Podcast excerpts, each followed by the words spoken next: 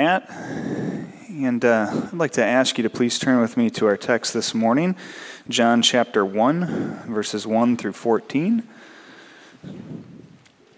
John chapter 1, verses 1 through 14. And we are uh, in a sermon series right now looking at, um, we've called it a promised land, but what we're really looking at is uh, we're sort of tracing the presence of God with his people uh, through Scripture. And so we've seen that in a couple different ways. First, with God making himself known to the Israelites at Mount Sinai, and then traveling with them in their wilderness wanderings uh, with the tabernacle. And then a couple weeks ago, we saw him permanently establish his presence with the Israelites in the promised land um, of Canaan in the temple. And uh, today, we see God extend his presence to us as human beings in yet another new way. So, John chapter 1, verses 1 through 14, and this is what the text says In the beginning was the Word, and the Word was with God, and the Word was God. He was with God in the beginning. Through him all things were made. Without him nothing was made that has been made. In him was life, and that life was the light of all mankind. The light shines in the darkness, and the darkness has not overcome it. There was a man sent from God whose name was John. He came as a witness to testify concerning that light, so that through him all might believe. He himself was not the light, he came as a witness to the light. The true light that gives light to everyone was coming into the world. He was in the world, and though the world was made through him, the world did not recognize him. He came to that which was his own, but his own did not receive him. Yet to all who did receive him, to all who believed in his name, he gave the right to be called children of God, children born not of natural descent, nor of a human decision or a husband's will, but born of God. The Word became flesh and made his dwelling among us. We have seen his glory, the glory of the one and only Son who came from the Father, full of grace and truth. This is the word of the Lord. Thanks be to God. Sisters and brothers in Jesus Christ, um, I was reading something recently and came across a quote by President Dwight D. Eisenhower that surprised me. Uh, at the end of his presidency, in his farewell address on January 17, 1961, Eisenhower said this about the U.S. military and the, Americans arm, and the American arms industry. He said, In the councils of government, we must guard against the acquisition of unwarranted influence, whether sought or unsought, by the military industrial complex. The potential for the disastrous rise of misplaced power exists and will persist. We must never let the weight of this combination endanger our liberties or democratic processes. We should take nothing for granted. Only an alert and knowledgeable citizenry can compel the proper meshing of the huge industrial and military machinery of defense with our peaceful methods and goals so that security and liberty may prosper together. Now, I don't have a slide of that quote because uh, I was expecting to be outside this morning. Um, so I know that that's a little complicated, but in other words, what Eisenhower is saying there is that if left unchecked, our nation's military and the supporting arms industry that uh, supports it could pose a threat to our democracy.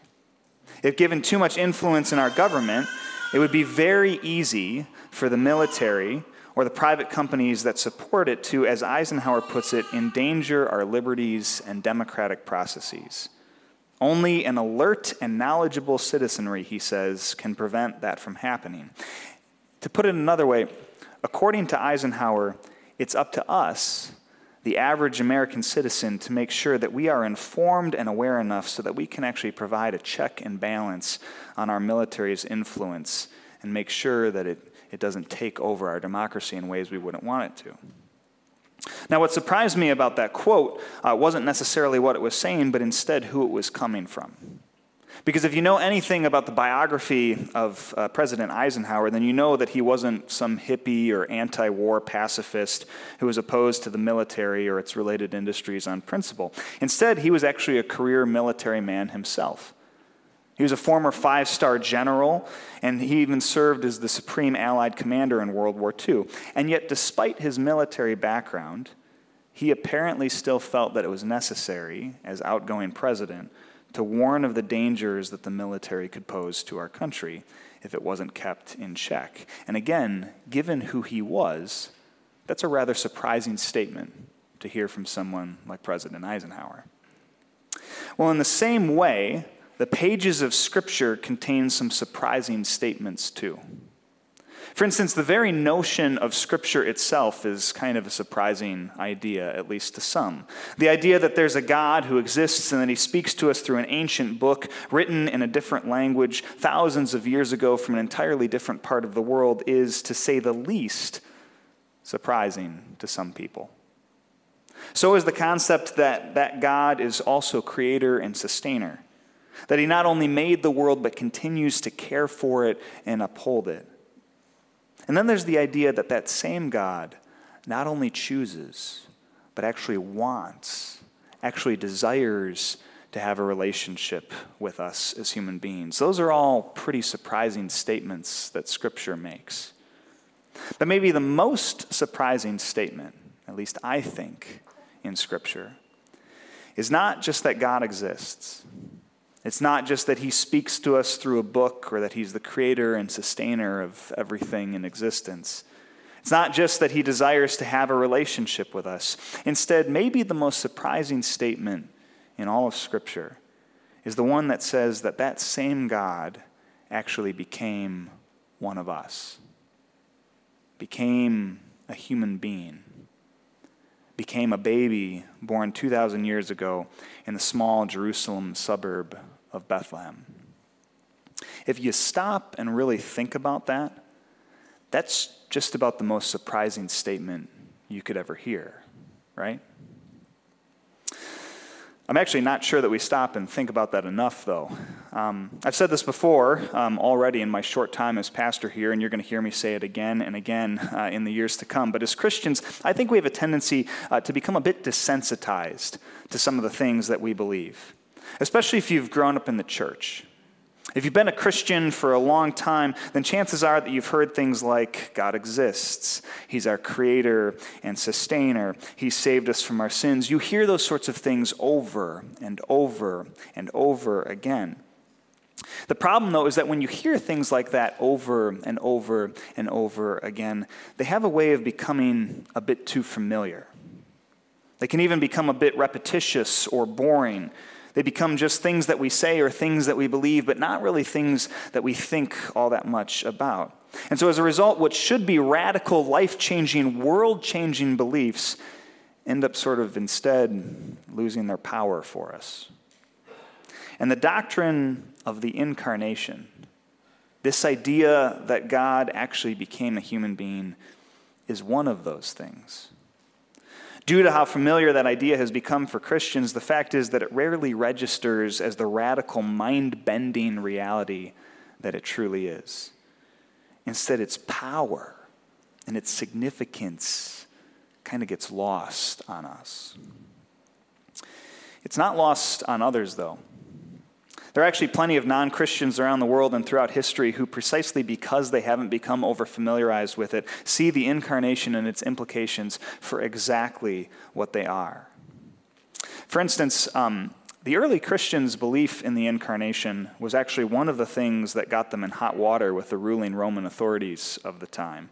Um, I'll spare you all the extensive history, which I personally enjoy nerding out about. Um, and instead, I'll suffice it to say that the Romans didn't like the early Christians' belief in the incarnation. They didn't like the early Christians' belief in the incarnation because the fact was that they, the Romans, already believed in another incarnation. That's because for the Romans, they didn't believe that God became a human being in Bethlehem circa 4 AD. Instead, they believed he'd already been a human being for quite a while by that point. And that's because, for at least many of the Roman citizens, they believed that their emperor, their Caesar, was divine. That wasn't always the case, but over time that idea had sprung up and become accepted in Roman religious circles um, and in the Roman uh, pantheon of the gods. So much so, in fact, that by the time Jesus was born, one of the major cults that you could join in the Roman religious system if you were a Roman citizen was the cult of the emperor. In fact, it even got to the point where the Romans would refer to their emperor uh, in Latin as Divi Filius, which translates the Son of God. And they worshiped their emperors as such. So, with that in mind, when the early Christians started proclaiming the incarnation of a different Son of God, how do you think that struck Roman ears? You can see why the Roman authorities would have been a bit suspicious of the new church, right? Of the early Christians. In fact, that's part of why they started to persecute and oppress them, because to Roman ears, when the early Christians said that they believed God had become a human being, it sounded like they didn't think he already was one. It sounded like they didn't think that the emperor was the Son of God. It sounded like they didn't think that he was divine. And that sounded unpatriotic.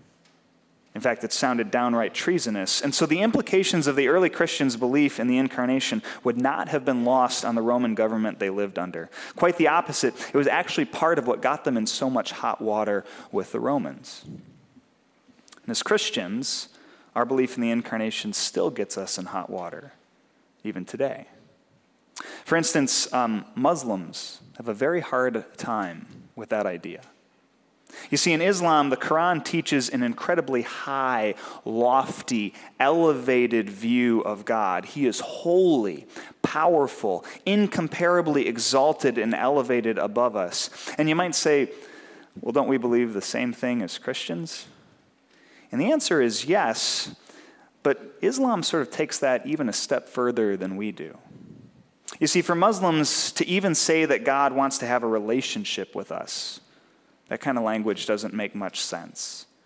The idea that God would condescend down to our level as sinful human beings and enter a relationship with us doesn't really fit the Muslim worldview or, or the way that the Quran conceives of who God is nor does the concept of God loving or caring for us either.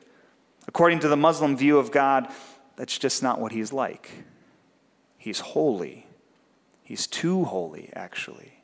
Too lifted up, too exalted to give us that kind of time and attention. And so, if those ideas are already a challenge for Muslims, how much more the incarnation? The idea that God would actually become a human being from what I've learned about Islam, most Muslims would probably say that's downright blasphemous to say.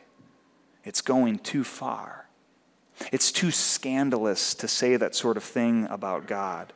It's too shocking and outrageous to think that he would ever do something like that. From a Muslim perspective, believing that idea that God might become a human being, it cheapens him, humiliates him, disgraces, and even desecrates him. And yet, that is what we believe as Christians, right? The simple fact is that as Christians, we do believe that God became a human being. We do believe that he condescended down to our level. We do believe in the incarnation. And we see that idea clearly expressed, at least as far as the Apostle John ever clearly expresses anything, here in our passage this morning. Now, I'll be honest, there's a, a lot here in John chapter 1. Uh, John has a way of layering his words with so much meaning and power that it takes time to unpack the things he says. He does that here in his gospel, he does it in his letters, and he definitely does it in the book of Revelation, too. There's a depth to John that demands to be taken seriously, to be lingered over, to be chewed on. And so there's more here in our passage this morning than we're going to have time to get to. Instead, for our purposes, I just want to explore two main things that John says here, two claims that he makes, two main points that he tries to get across. First, there's something that John calls the Word. And he makes the provocative and kind of mysterious statement that in the beginning, the Word was both with God and also was God. And then, second, John says that that word also became flesh and made his dwelling among us. And so, what I want to do just for the rest of our time together this morning is look at those two statements. I want to try and unpack them a little bit and get at what they mean. I want to try to understand who or what this word is and why it has come and made its dwelling among us. And so let's start with that first one. Let's start with this thing, this entity, this person that John calls the Word. Um, in the very first verse of his gospel here, John begins things by writing, In the beginning was the Word, and the Word was with God, and the Word was God. Now, uh, truth be told, there's been a lot of ink spilled over the centuries about what John means when he talks about the word, and I'll hardly be able to do that discussion justice this morning. But at the very least, we can venture to say at least something about what John is talking about here. Put simply, the word we translate in English as the word is the Greek term logos, and it has a very interesting history in both Greek and Jewish thought. For starters, on the Greek side, uh, at least in Greek philosophy, the logos or the word referred to the governing principle of the universe. In other words, the logos was the thing that the Greeks believed made everything else work. It held stuff together. Without it, stuff would fall apart, but with it, stuff would stay working the way it was supposed to. In other words, their idea of the Logos was a little bit like a screw. I've been putting together a lot of uh, new furniture for our house recently, and uh, screws are invaluable in that sort of work, right? Because they hold things together. They keep things in place. They keep stuff from falling apart or breaking down. Without them, things collapse, but with them, they hold together. And for the Greeks, the thing that they believed did that. The thing that they believed held everything else together and kept them in their proper place was the Logos. It was that essential and non negotiable ingredient of the universe that kept everything in balance. It kept the universe organized, it kept it sensible, and it kept it from falling apart into chaos. For Jewish scholars, then, at least by the time that John was writing, they kind of borrowed that word logos and they used it to refer to God's law. Even though it was a Greek word and a, a, Greek philosophical idea, Jewish rabbis who'd been influenced by Greek philosophy borrowed it and started to ref, use it to refer to the divinely inspired law of Moses. And it's not hard to see why, right? After all, if you're a religious Jewish person, that's what the law did. The law was the thing that held everything together. It was the thing that made everything else work. It was the thing that made everything else go. It was the thing that kept everything from falling apart. And so for the Greeks, the Logos, the word, was the essential, non negotiable governing principle of the universe. And for the Jews, they believed that that governing principle was actually God's law. Well, here in our passage for this morning, John actually writes to both of those audiences. He writes both to Greek speaking people who would have been somewhat familiar with that Greek idea of the Logos, and he writes to Jewish people who would have been somewhat familiar with how Jewish scholars had started to talk about the law of God. And he says, You know, I think you're onto something here. There is something that governs the universe. There is something that holds it all together and keeps it from falling apart. There is something that's central and non negotiable to everything else and makes sense of it all. It's just that that something isn't a bit of philosophy. It's not a nice idea or a theory. It's not even God's law, as important and significant as that is. In fact, that something that holds everything else together isn't actually a thing at all. It's a someone, it's a person. Let me tell you about him.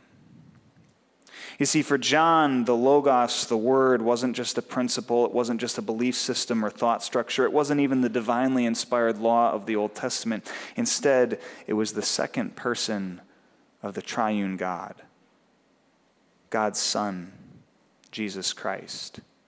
He was the Word, the Logos, the one who governed the universe, held it all together, and made it all possible. According to John, he was the one those Greek philosophers and Jewish thinkers had been talking about all along, even without realizing it. He was the one in whom all things hold together, and in whom all things found their meaning, significance, purpose, and value.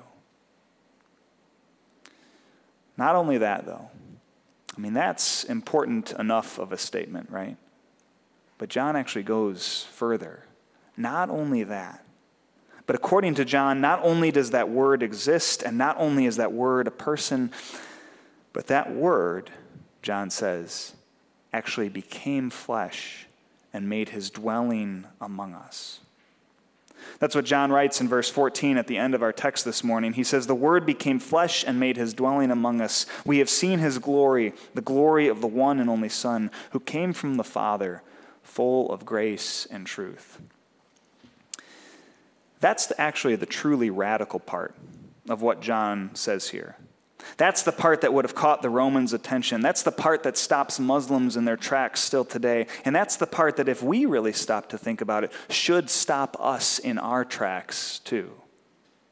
Because what John is saying here is that the Logos, the Word, the person who governs and holds the entire universe together, God Himself, has actually become one of us in the person of His Son, Jesus Christ. He's become a human being. He's taken on our flesh, and as John puts it, has made his dwelling among us.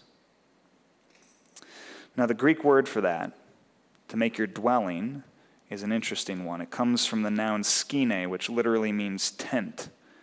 And the way that John's using it here, it means to pitch your tent. It's a word that's used a lot in the Bible, not so much in the New Testament, but quite a bit in the Old Testament, especially when the Israelites were wandering around the wilderness. In fact, most of the time, it referred to one very specific tent. A tent that we actually talked about a few weeks ago when we looked at Exodus 25. And that's because that word, skene, that the Bible uses, uh, used quite a bit throughout the Old Testament, it uses to refer to the tabernacle the tent sanctuary that the Israelites used throughout their wilderness wanderings. The tabernacle was a skene. And so when John says here that the Word became flesh and made his dwelling among us, what he's literally saying is that this Logos, this Word, this universe governing Son of God, Jesus Christ, pitched his tent, set up his campsite, if you will, tabernacled among us as human beings right here in our very midst, right here in our very flesh. In other words, what John is saying is that just like God pitched his tent and tabernacled among the Israelites back in the wilderness, he's pitched his tent and tabernacled among us again in the person of his son, Jesus. And that, of course, ties into everything that we've been talking about the last couple of weeks in this sermon series. I said earlier that this whole sermon series has been about tracing the presence of God with his people throughout Scripture, right? First, we saw how God only extended his presence and relationship to a few certain individuals.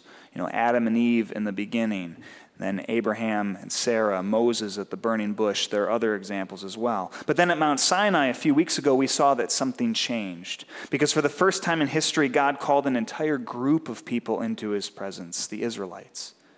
They were his chosen people, the people that he had rescued and redeemed from Egypt, the people he'd promised to protect and care for and be with. He invited them into his presence and into a new kind of relationship with him.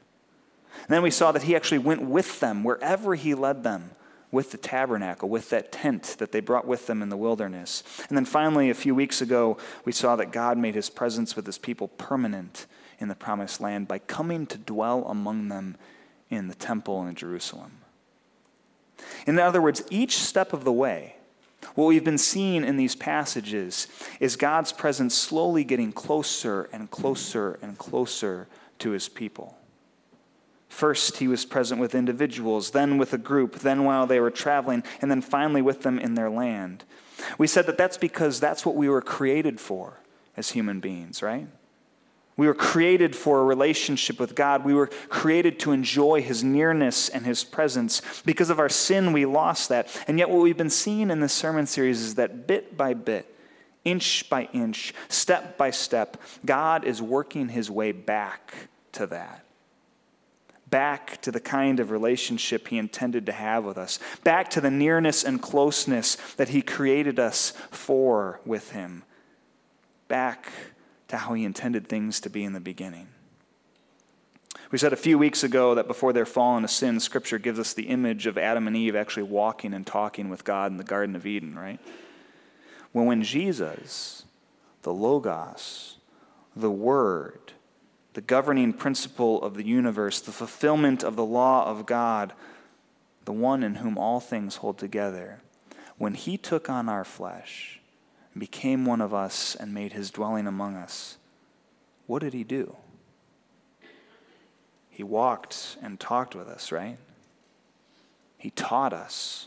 He told us what it truly looks like to have a relationship with our Father. And then, most importantly, He went to the cross for us.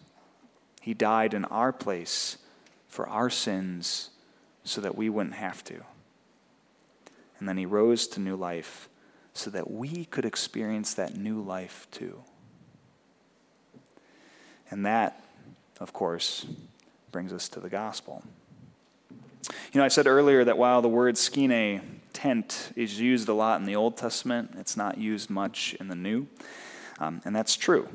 There's just not a lot of tents in the New Testament, um, and there's not a lot to talk about with them as there is in the, in the Old Testament. And yet, that word does pop up at least a couple of times in the New Testament. Specifically, it's John who keeps using it. He uses it here in John chapter 1, um, and he also uses it a couple of times in his last book, the book of Revelation. And one of the places he uses it is right there towards the end, in Revelation 21, verse 3.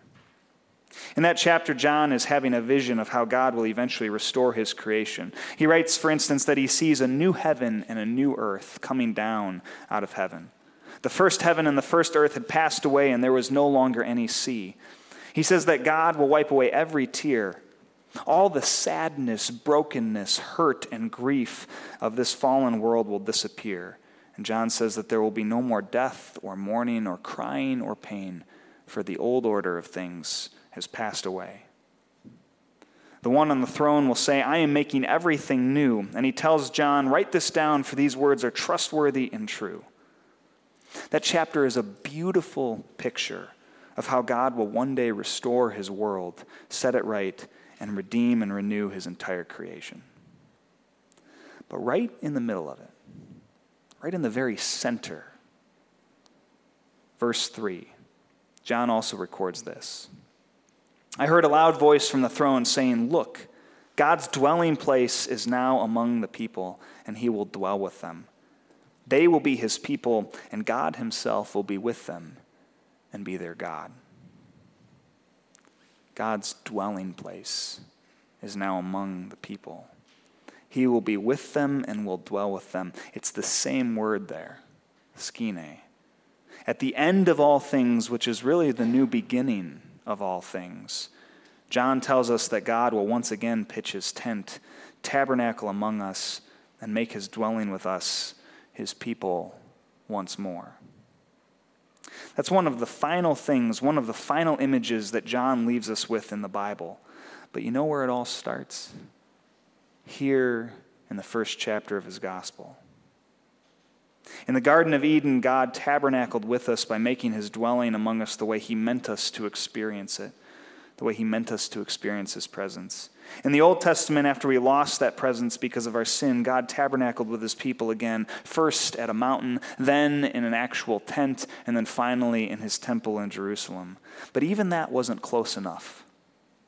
And so eventually he went a step further, and he tabernacled among us once more, made his dwelling with us again, and became present with us in a new way. But this time it wasn't at the top of a mountain. It wasn't in a tent somewhere in the wilderness. It wasn't even in a temple. This time, it was as one of us.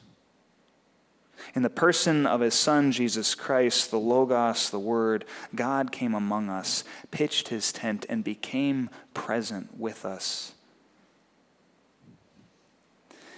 And because of who he is and what he did for us as our Savior, one day, the fact is, the promise of Revelation is that God will tabernacle among us yet again. In his restored, renewed creation, he will give us his presence, his nearness, his closeness in such a way that we will never lose it again. He will come down from heaven, make his dwelling place among us once more, and be present with us just like he always intended to be. That's the hope and future that we believe as Christians. That's the kind of restored relationship that we believe Jesus Christ has made possible for us with God. And that's the power and significance of our belief in the incarnation. The Word became flesh and made his dwelling among us. Thanks be to God. Amen. Will you pray with me? God, because of our sin, it would have been entirely possible, even easy, for you to permanently turn your back on us.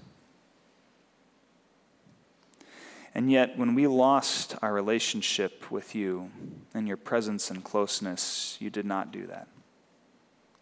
Instead, over and over and over, the history of your relationship with your people and in the pages of Scripture, what we see is time and time again, you call people back into your presence. Thank you for giving us your presence through the person of your Son, Jesus Christ. Thank you for everything that He did for us and the forgiveness He made possible. And thank you for the restoration of our relationship with you that we have in Him. It's in Him that we pray. Amen.